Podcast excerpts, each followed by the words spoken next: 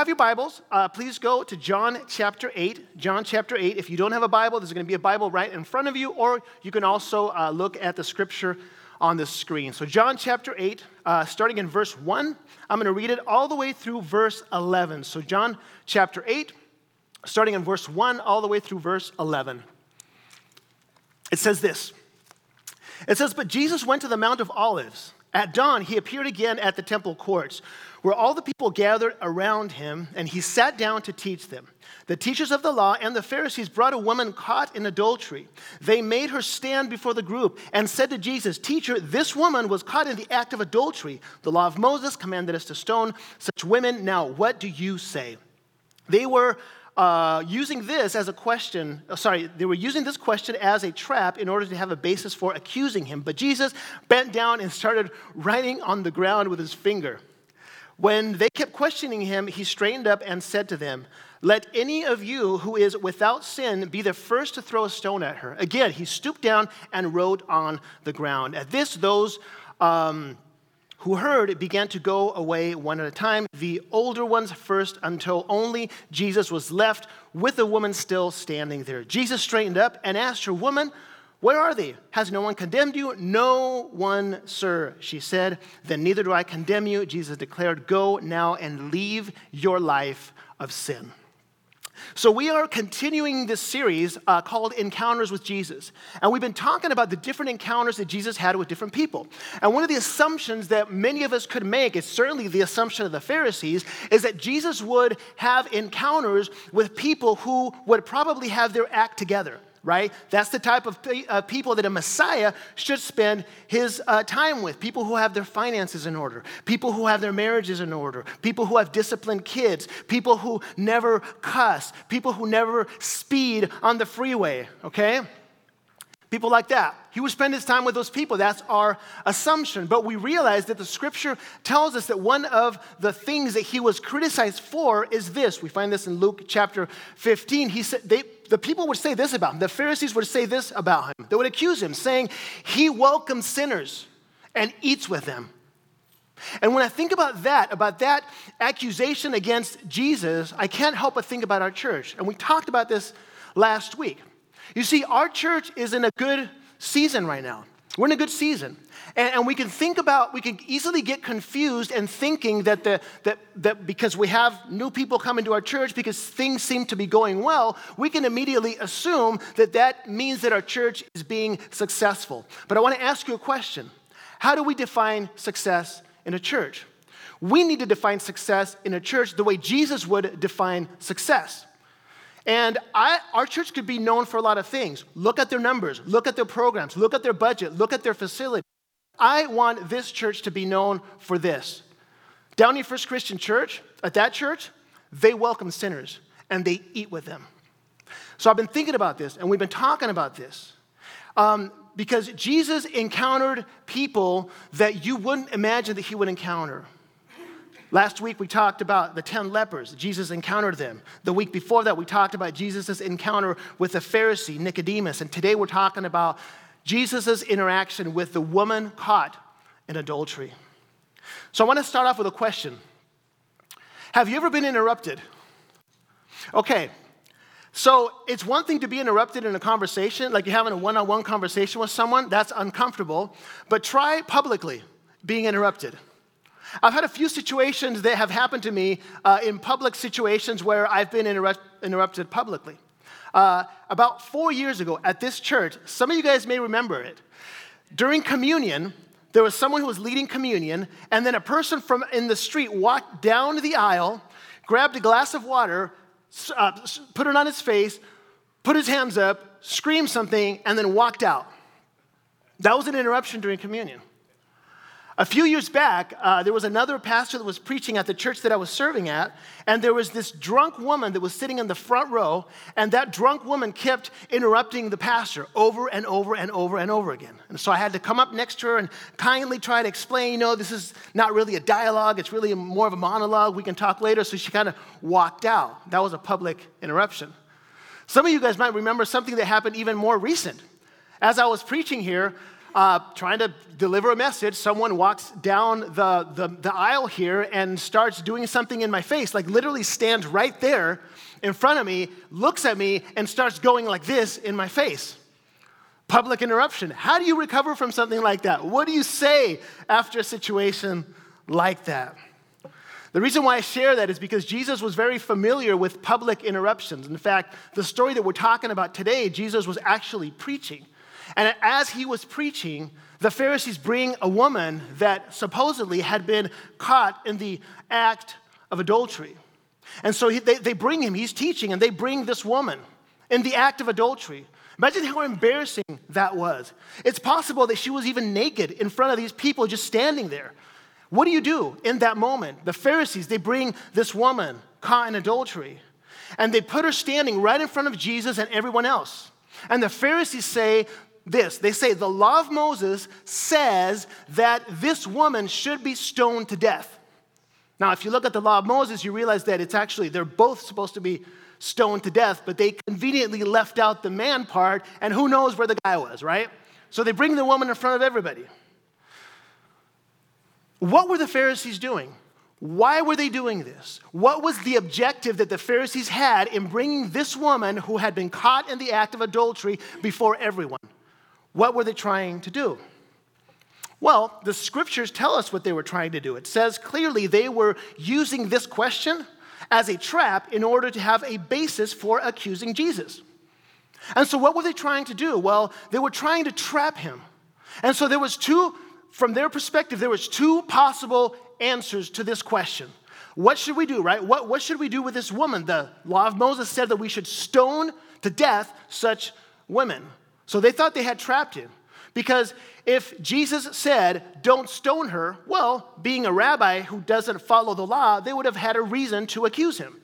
But if he said, stone her, then, then he would have clearly sided with the Pharisees in front of everyone. So they, they were like, we got him, man. We got him. We got Jesus. They were probably high fiving each other, like, man, we finally got him. He has no answer. What's he going to respond to this? Everyone was in suspense. Everyone was in silence. What's going to happen next? Because the, the assumption that they had is that there were two options for this woman there was either salvation or there was condemnation. Two options. Which is it, Jesus? Which is it, Jesus? Before the sin of this woman, which one is it going to be, Jesus? Is it going to be salvation or is it going to be condemnation? This is a very important question because because the next thing that would come out of Jesus' mouth would determine Jesus' view on sin. Let's try to picture that tension.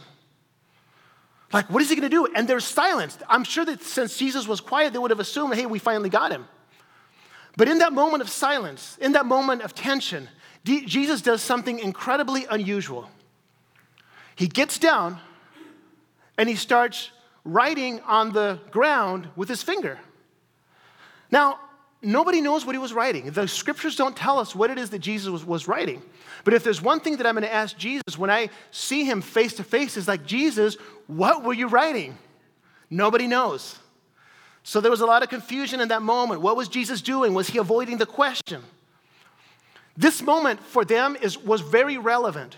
And this moment for us today is also very relevant. What happens when you commit a sin?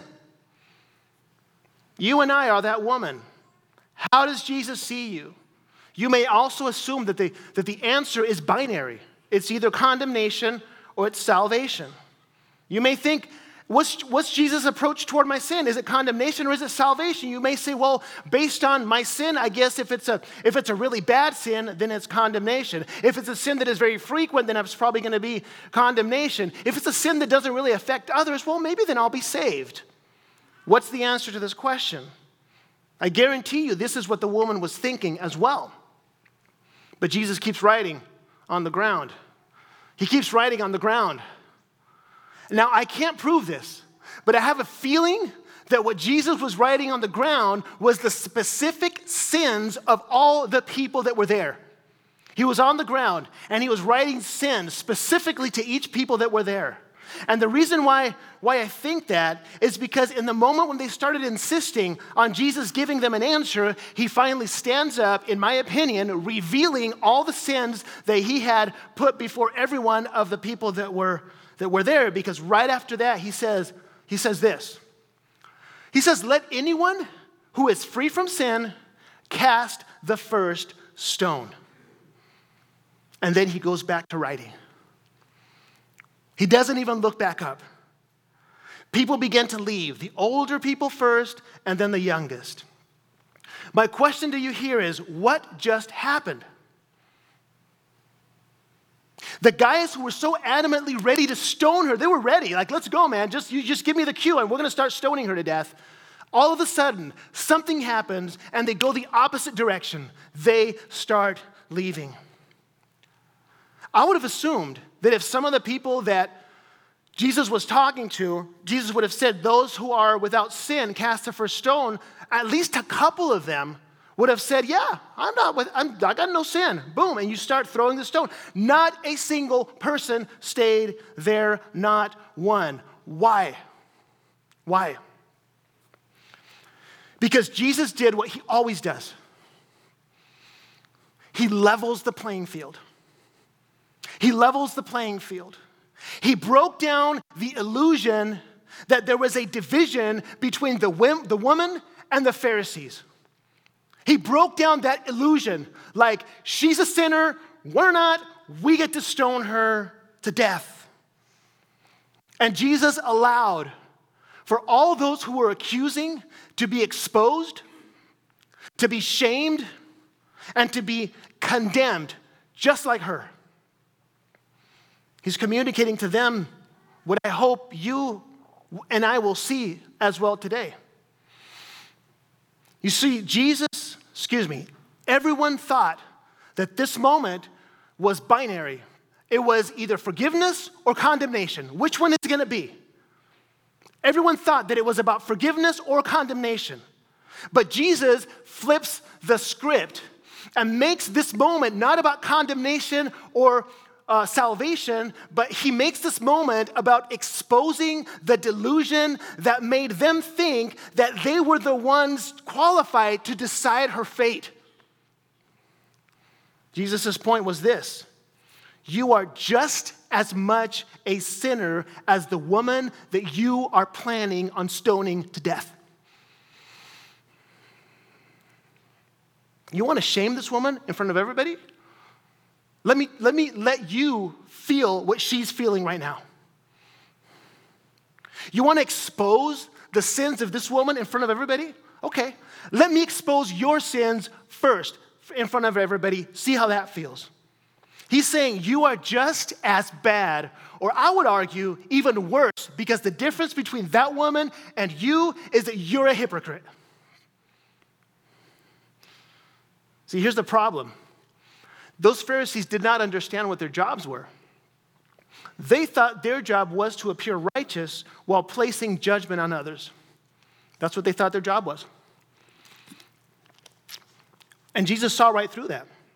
He didn't see them as law abiders, he saw them as blind leading the blind. He was exposing their fakeness. And I believe this is a reminder for all of us as well. I really do. You see, we can be very critical of the Pharisees, and I get it. But we have to be careful because it is easy for us to also fall into the same trap, especially when we've been, we've been Christians for a while.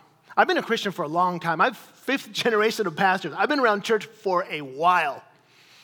It's easy to fall into this trap. Like we've achieved something, like we have tenure, so we can like, yeah, we can point the finger a little bit, like we've been around. Like I can eh, kind of like I know that person, like let's kind of we can fall into that. But Matthew chapter 7 reminds us you point out, you point your finger at someone, point out the, the speck in the other person's eye, and you got this plank in your own eye. It's a reminder. Billy Graham said, and I've said this before, we have one job. Our job is not to save anybody, our job is not to convince anybody, our job is not to judge anyone. That is divine work. Our work is one and only one, and that is to love one another. All the law and the prophets are sustained by this. So then everyone leaves, right? Everyone leaves, and this woman is left alone before Jesus, with the woman still standing there. The scripture tells us. Verse 10 Jesus straightened up. Jesus, Jesus hadn't even looked up yet, he was just writing down, right? And then he asks her, he asks her, Woman, where are they? Not that he didn't know the answer to the question, right? It's a rhetorical question, like, where are they? Um,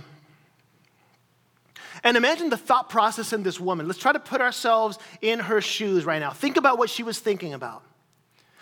There, because the reason, listen to this, the reason why she had been freed from death was what? What was, the, what, what was the only reason that she felt she had been freed from death? Because, by the way, Jesus never says that she was innocent. She, he never says that she, that she did not commit adultery. He never says that. But what was the only reason from the woman's perspective that she was being freed from being stoned to death? What was it? The only reason was that there was no one who was free from sin who was qualified to stone her to death. So think about what she was thinking about. Everyone was gone. She wasn't going to be stoned to death by anyone else because they all had sin, but then all of a sudden, she was face to face before the only one qualified to stone her to death which is Jesus, the only one who knew no sin, Jesus Christ. I don't know. I, I feel like she might have been bracing herself. Like, here's the man qualified, the only one, the only one. Maybe that's how you, f- you feel today. Man, you're bracing yourself because you know yourself. You know your own sins. You know your own mistakes. You know your, your guilt. You know your, your addictions. You know your filthiness. You know your thoughts. You know your, all these things you know about yourself. And you may be thinking, man, Jesus knows these things about me as well. And you're bracing yourself like this woman just waiting for the punishment to come. He's going to condemn me. That's the assumption that the woman made, and it's the assumption that you and I may make at the same time. He continues. What does he say? Has no one condemned you? No one, sir. This is a side note, by the way. I grew up believing that all those who were going to stone this woman had gotten theirs. What I mean by this is that there was this rivalry between Jesus and all the people that were going to stone her to death. And then Jesus did this thing on the ground, and, he, and there was this battle between the two. He won the battle, and they got theirs. That's not at all what it is. When you think about it, this was a beautiful moment. It was a beautiful moment because the fact that they walked away meant that all of these people had been convicted of their own sin. They walked away voluntarily. Something happened in their hearts and they left. That's a beautiful moment. I'll continue. Has no one condemned you? No one, sir, she said. Then neither do I condemn you. Jesus declared, Go now and leave your life of sin. A few things about this moment. A couple of things. Jesus says two things. We've talked about this before. He says two things. He says, number one, neither do I condemn you. Number two, go and leave your life of sin. He says those two things. I think the order is important. He starts with no condemnation, and then he continues with go and leave your life of sin. I think that as Christians, we get the orders flipped. We can, we can get the orders flipped. Like we will start with leave your life of sin. Hey, leave your life of sin, stop sinning, and then maybe you will not receive any condemnation. But you have to stop sinning first. That's not what Jesus does. He starts by saying to her, No condemnation. And then he says, Go and leave your life of sin. She goes, she leaves her life of sin as a result of what? I used to think this was about condemnation. I really did. I thought that that this moment between Jesus was, yeah, yeah, yeah, I don't condemn you, um, but this, you got one last chance. Hey, if you do this thing one more time, I am coming down on you so hard. That's not what it is. He's, he's, he's, he, had, he forgave her. And the result of that is a life change. You see, If leave your life of sin means you have to clean yourself up first, then and only then will you not be condemned, that is not how the gospel works. If that were how the gospel works, then it wouldn't be good news.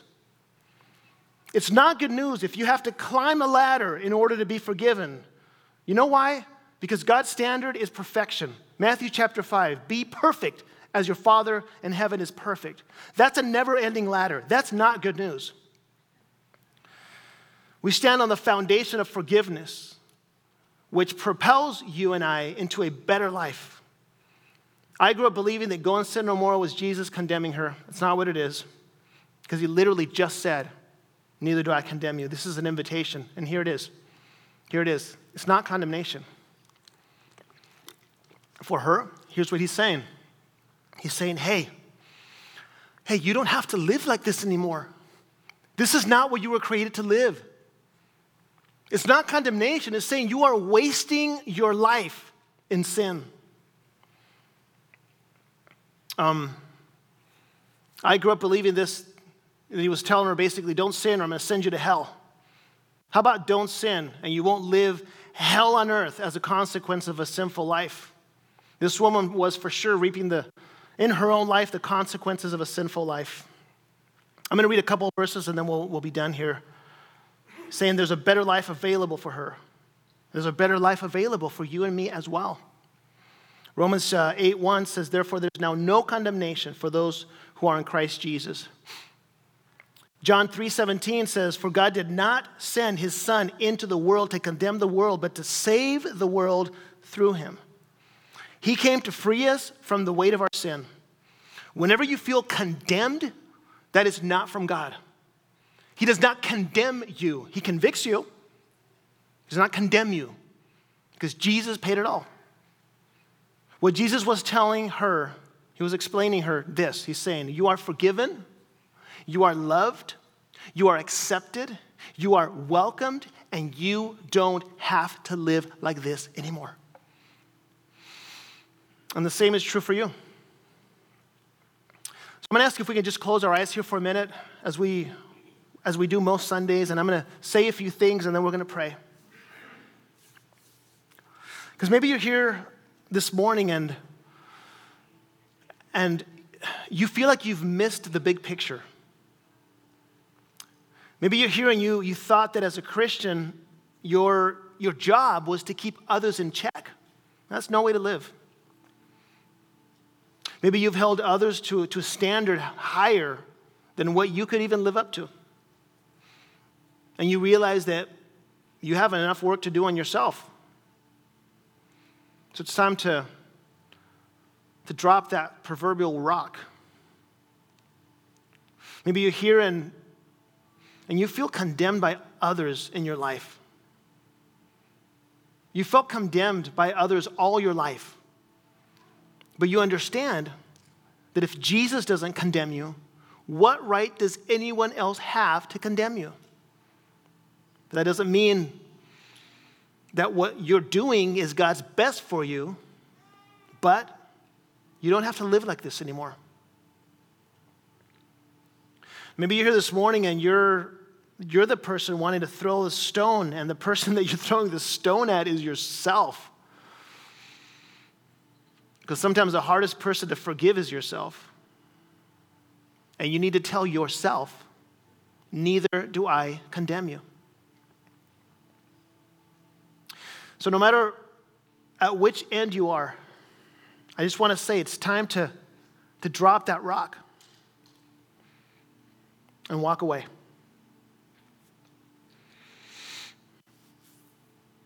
And so, if you're here this morning and, uh, and you've been convicted of any of these things, I'd like to, I'd, I would like to do a special prayer for you. So, if you need me to pray for you, with the eyes closed and heads bowed, just raise your hand and put it right back down. I'll do, I'll do a, pray for, a prayer for you. Amen. Amen. Amen. Amen. Amen. So, Lord God, this, uh, this morning we, uh, we recognize our, our sinfulness. We recognize that maybe we're that woman. We feel like we feel like that woman, or maybe we feel like the ones condemning others, or maybe we, we are the ones condemning ourselves, Lord. But I pray, God, that we will understand this morning that our job isn't condemnation, it's not judgment, it's not placing ourselves on a on a pedestal before others. It's realizing that you have leveled the playing field, and that before the foot of the cross, the ground is level. So, God, I pray especially for the hands that were raised this morning that you will allow for them to, to walk into a deeper understanding of what truly happened on that cross. And that the reality is that we're, that we're all sinners, we all need a Savior, and that we've come into this space not to judge one another, but to, to walk together and to serve a holy God. So we pray these things and we thank you. In Jesus' name, amen.